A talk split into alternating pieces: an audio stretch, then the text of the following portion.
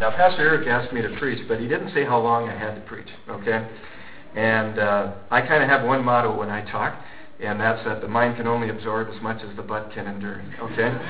now, I know you're on padded seats, so we can maybe go for a little while here this morning, but uh, hopefully we'll uh, spend some time together laughing and, uh, and learning as we look into God's Word together.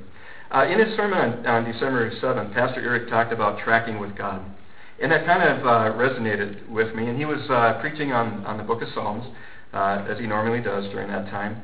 And so um, I started thinking, you know, how exactly can we track with God as we uh, start here into 2015?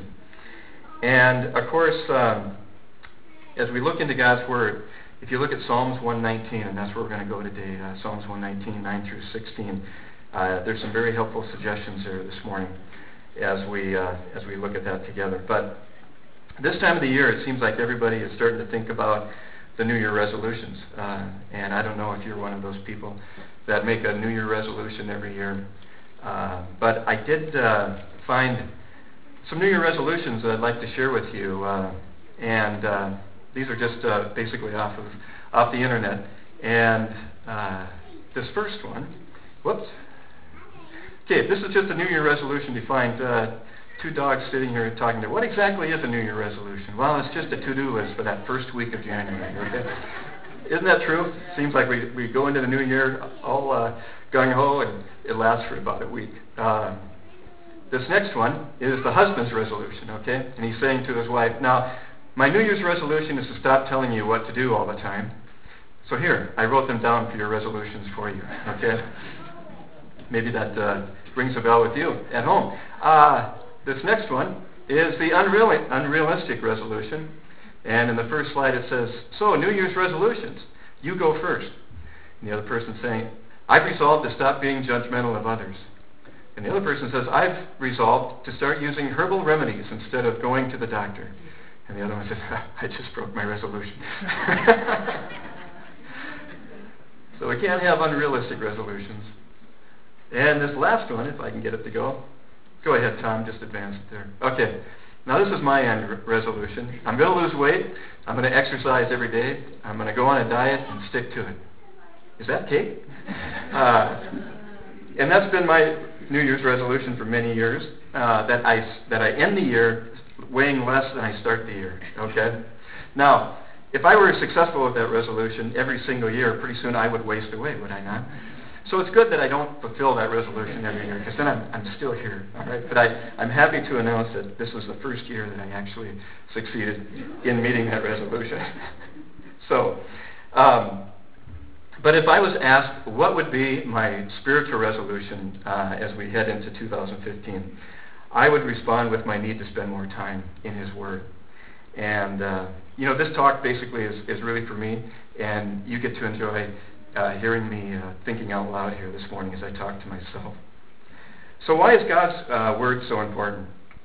And that's kind of a rhetorical question, um, but um, here's what some of our uh, former presidents have said uh, about the Bible. And this is George Washington. He said, "It is impossible. It is impossible to rightly govern the world without God and the Bible. Abraham Lincoln said, I am busily engaged in the study of the Bible. I believe it is God's Word because it finds me where I am. I believe the Bible is the best gift God has ever given to man. All the good of the Savior of the world is communicated to us through the book. And uh, Woodrow Wilson said this When you have read the Bible, you know it is the Word of God because it is the key to your heart your own happiness and your own duty. And Theodore Roosevelt said, A thorough understanding of the Bible is better than a college education. And then, of course, Ronald Reagan, uh, our 80th or 40th president of the United States, said, Of the many influences that have shaped the United States into a distinctive nation and people, none may, none may be said to be more fundamental and enduring than the Bible. And then I love uh, Mark Twain. No, he wasn't a president. Um, but I love his quote It ain't the parts of the Bible that I can't understand that bother me, it's the parts that I do understand. Isn't that good? You're probably all familiar with that with that saying, but um, uh, the Bible is so important that we keep that in front of us and that we're reading it every day. Now, uh, I want to uh, to read today's text. And um, have you uh, heard about the uh, Stay Calm campaign? If you go to the next, this is my favorite one. Uh, keep calm and read Psalms. Okay. And you know, I don't know where. The, uh, well, I do know where the state the keep calm came from. Uh, apparently, it was something that was conjured up in World War II uh, to help people stay calm uh, while that war was going on. But it has uh, come back. I at work, I went in to uh, use the bathroom uh, a few weeks ago, and there on the counter was a, a little sign that said, "Keep calm, wash your hands." Okay, and I'm like, well, what's up that? And then the grandkids were over last night, and one of them had a wristband that had "Keep calm" on it. So it's uh, apparently is trying to revive itself, but perhaps you'll see it as you uh, as you venture out here in 2015. But if you have your Bibles with you, uh, turn with me, and Tom, you can put up the next slide. I've got it up here on the, on the screen as well. Uh, Psalms 119, verses 9 through 16.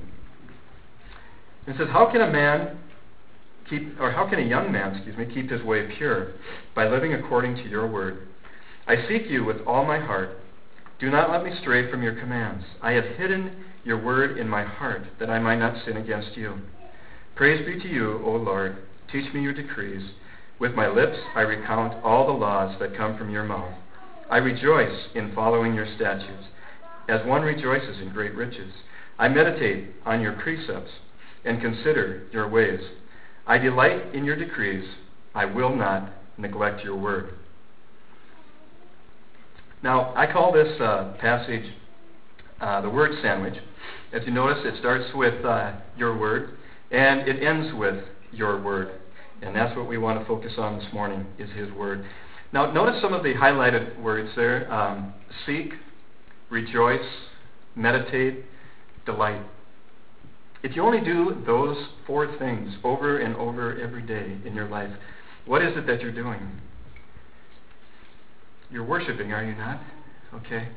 So if you don't take anything else away from my sermon this morning, uh, remember those four words. And we're going to uh, take a deeper dive into each one of those phrases this morning. Uh, and uh, so let's do that, okay? I'm going to put my Bible down here. All right, so verse 9. If you take a look, how can a young man keep his way pure? And I, I'd kind of like to know what's what this young man. I think all of us would agree that young or old, it is difficult to keep your way pure. And is David reflecting on himself with this statement, meaning that uh, is he asking this from a perspective of being young? And as I was studying the scripture uh, and looking at different commentaries, uh, theologians they argue both ways on this, but I, I tend to lean towards David being older and looking back, and based on his life experiences, he's asking a very pertinent question and it follows up with some very wise advice. Uh, if you want to go to the next slide. Now, in 2004, Barna did a study, and why David was focusing on, on the young here, if you look at this, uh, the statistics, 43% of the people except, that are Christians accepted Christ at an age less than 13. 64% at an age less than 18 years old. And then look how dramatically it falls off after we hit the age of 18. 18 to 21, 13%. Greater than 21, 23%. So I think David is, is, is picking up on the fact that young men, young women, we need to reach them when they are young, okay? Because look at the, what the statistics show as being able to, to uh, uh, impact them for the cause of Christ and to convince them that the only way to live life is with Christ. And we need to do that before they turn 18. So I'm very happy about what we do here at Cornerstone in, in uh, teaching our young through Sunday school and through other means. If you want to go to the next slide, uh, verse 10, okay? I seek you with all my heart. Do not let me stray from your commands. Now, Ben, is this a, uh, is seek a verb or a noun? Okay, good. You can graduate. All right. Um, it is a verb. By the way, Ben got a 33 on his ACT. Okay amazing. All right, so congratulations to him on that.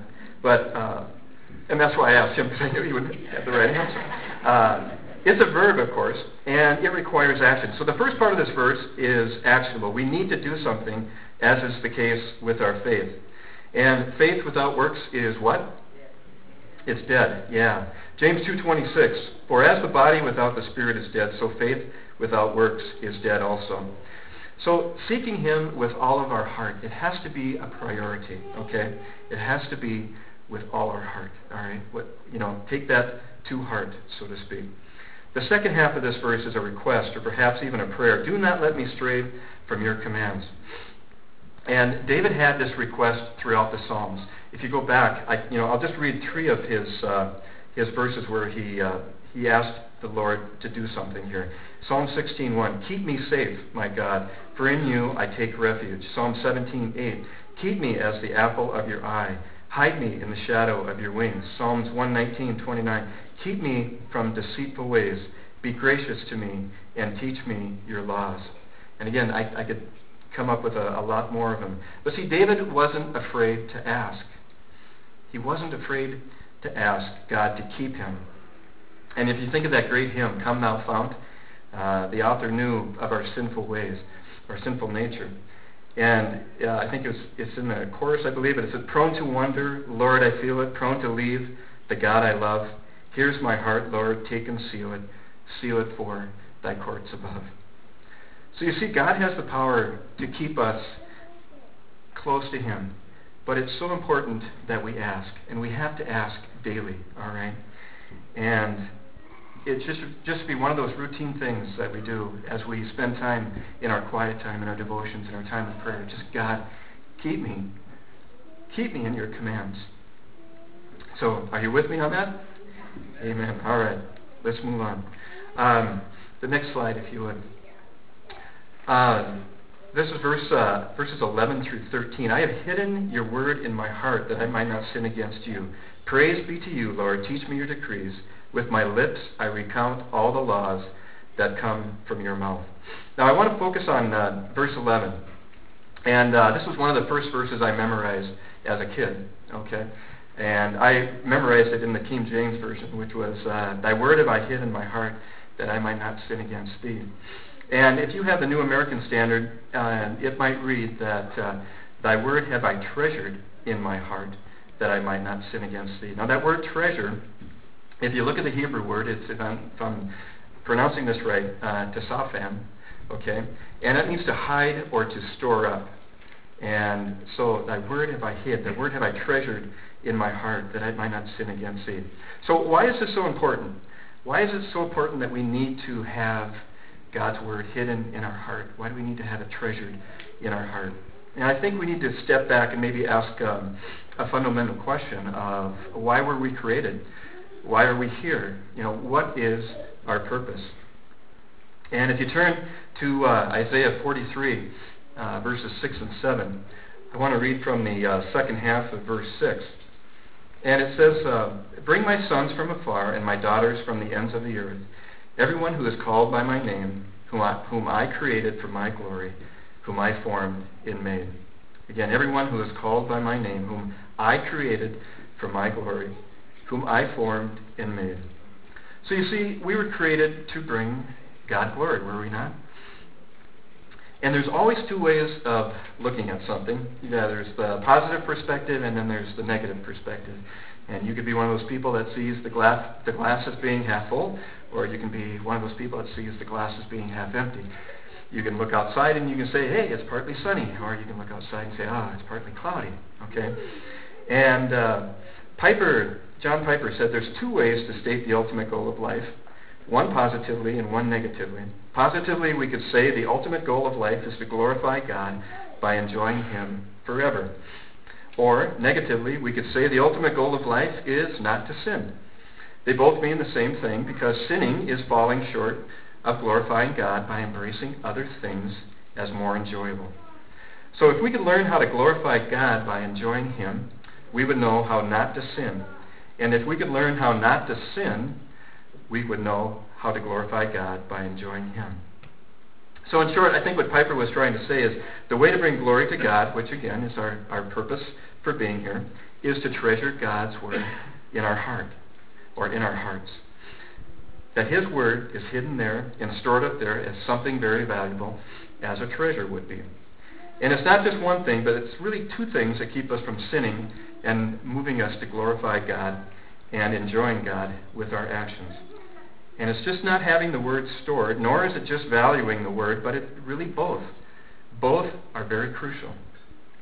We value the word, and therefore we have it stored in our hearts. And, and the two together give us that power to stand against the temptations to sin. So this, this, both of those together that form that bond in our hearts to help us keep to keep from keep from sinning against Him.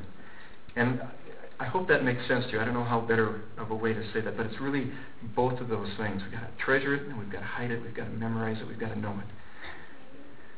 All right, verse 14. I rejoice in following your statutes as one rejoices in great riches. Now, let's be honest. Uh, we probably don't always equate rejoicing with keeping God's statutes, right? Because it is hard work.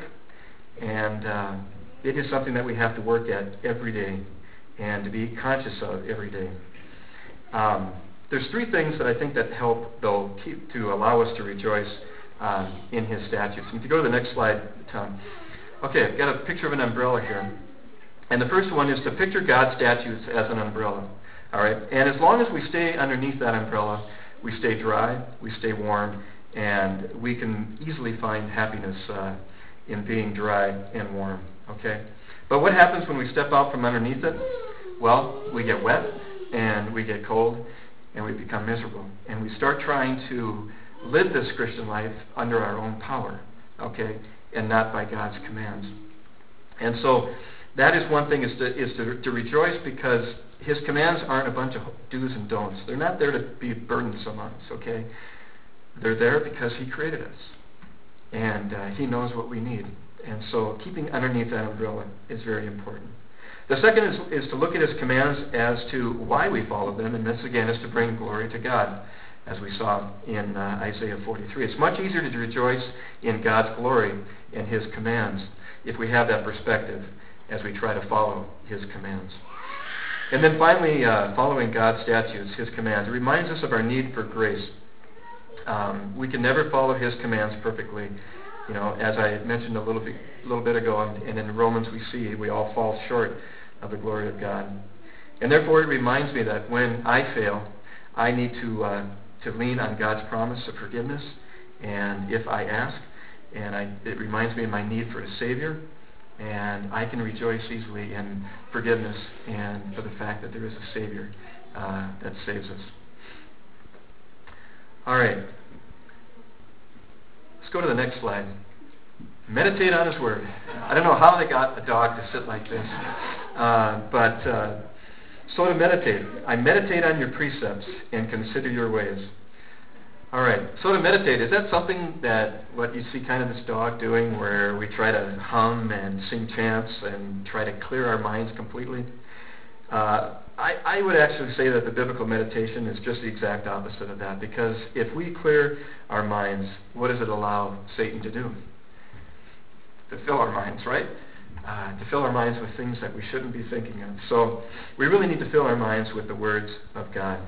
Now, Webster would say that meditation is a combination of uh, reviewing, repeating, reflecting, thinking, analyzing, feeling, and even enjoying. It is a physical, intellectual, and emotional activity. It involves the whole being. All right? And from, from my studies, I guess I would add one more thing to that. It involves words. All right? It involves words of adoration uh, back to God. Now, if you take a look at the word meditation, um, it is mainly used or mainly referenced in the book of Psalms. Okay? And as you look at uh, the Psalms and you look at uh, David and, and, the other psalmists who wrote it, uh, you'll notice some, some words that are repeated many times. Okay? Now, if you take a look at the, the phrase, O Lord, uh, that's repeated about 190 times. O God is in there about 100 times. Praise the Lord, or Hallelujah, is in there 31 times. Bless the Lord is in there 15 times. So the words uh, mouth, voice, tongue are used in the Psalms 135 times collectively. So that you know you can see the interaction with God is just it's not a silent matter, all right? And it's one filled with sound. And hopefully that sound is you and me praising him for what he has done in our lives, praising him for his word. And uh, if you look at verse 12 again, praise be to you. Uh, that's what it says there, and that's what we want to do. And if you jump over to the, uh, the book of Joshua, uh, Joshua 1 8, a very familiar verse. Uh, many of you have probably uh, memorized this verse as well. But let me read it. It says, The book of the law shall not depart from your mouth, but you shall meditate it on a day and night, so that you may be careful to do according to all that is written in it. For then you will make your way prosperous, and then you will have success. So here again, we see the, the word meditate being used with the word mouth. And perhaps more importantly, we see meditate being used with action. Be careful to do, all right? Be careful to do all that is according to what is written in it. And then you will make your way prosperous, and then you will have success. And every time I read that verse, Joshua 1 8, I, you know, I ask myself, do I really believe that? Do I really live my life like I believe that? And it's a, it's a challenging question, is it not? Um, to, to, to take this verse and take it for its context and to live according to all that is written, so then you will have your way prosperous and then you will have success. And it might not be success as the world defines success, uh, but I think it is success in bringing God glory. And again, that is why we are here. All right, let's jump to uh, verse 16. Uh, do you want to go to the next slide? All right. I think this picture pretty much says everything that I, that I want to say about this verse. All right. Um, but maybe we can uh, look at some questions together to get uh, to get you thinking. So let me ask this first question: Do you get excited when you see your Bible? Do you look forward to reading it? Uh, there was uh, last week, I think, uh, and he's not here this morning, but little Levi, uh, he was just really distraught because he couldn't find his Bible, and he really wanted his Bible. And uh, we're, I, wasn't actually, but uh, I can't remember who was trying to comfort him with, well, you know, you're going to do your Sunday school program today. It's a Christmas program today, so you don't have to have your Bible today. But he he really wanted that Bible, all right.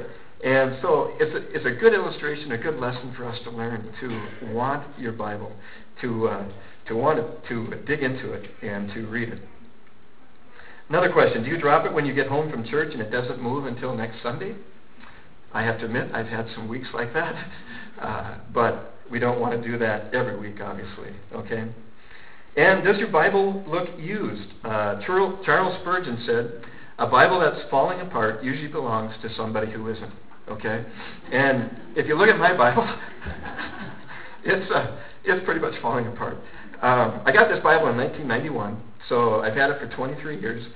My grandkids got to it, okay? And you know how little kids, anything that has a little tear in it, they like to tear it further, right? So they kind of kind of got to it a little bit. But I'm going to continue to use it. Duct tape will do a wonderful job someday on this, and it'll get a, get me through another 23 years.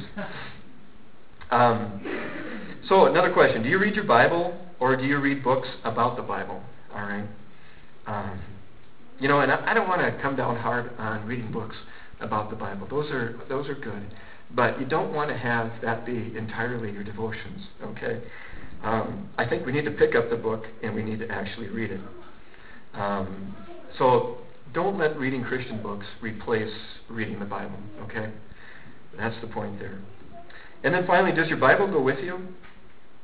Do you take it with you when you go on vacation? Do you take it with you when you come to church? Um, I hope you do. Uh, if my dad were here this morning, I would have him pull out his little uh, Gideon Bible. I'm sure he would have it with him. Uh, he takes that wherever he goes.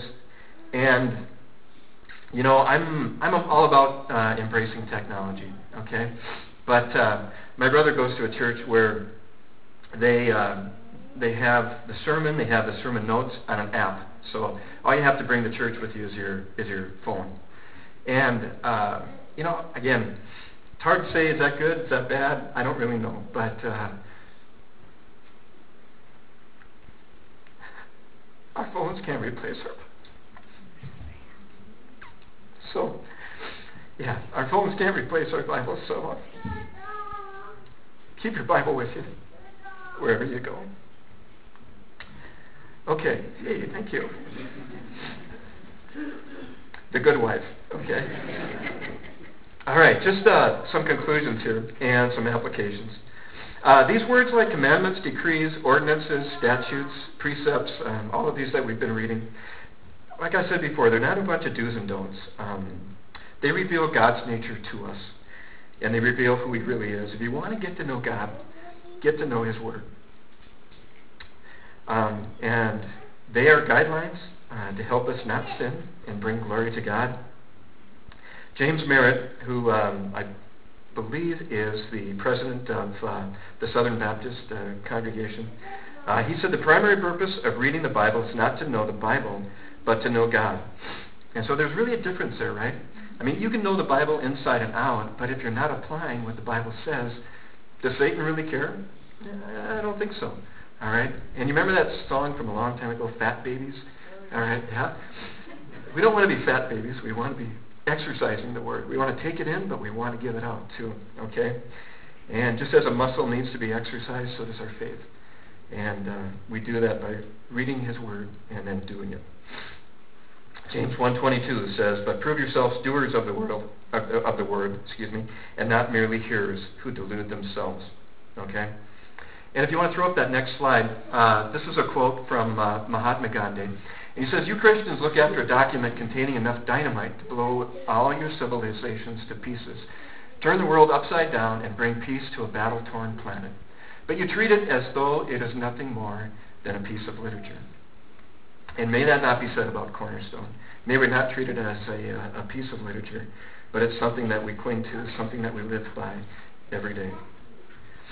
So to seek, to hide, to treasure, to rejoice, to meditate, to delight in God's Word, it needs to effectuate change in our lives.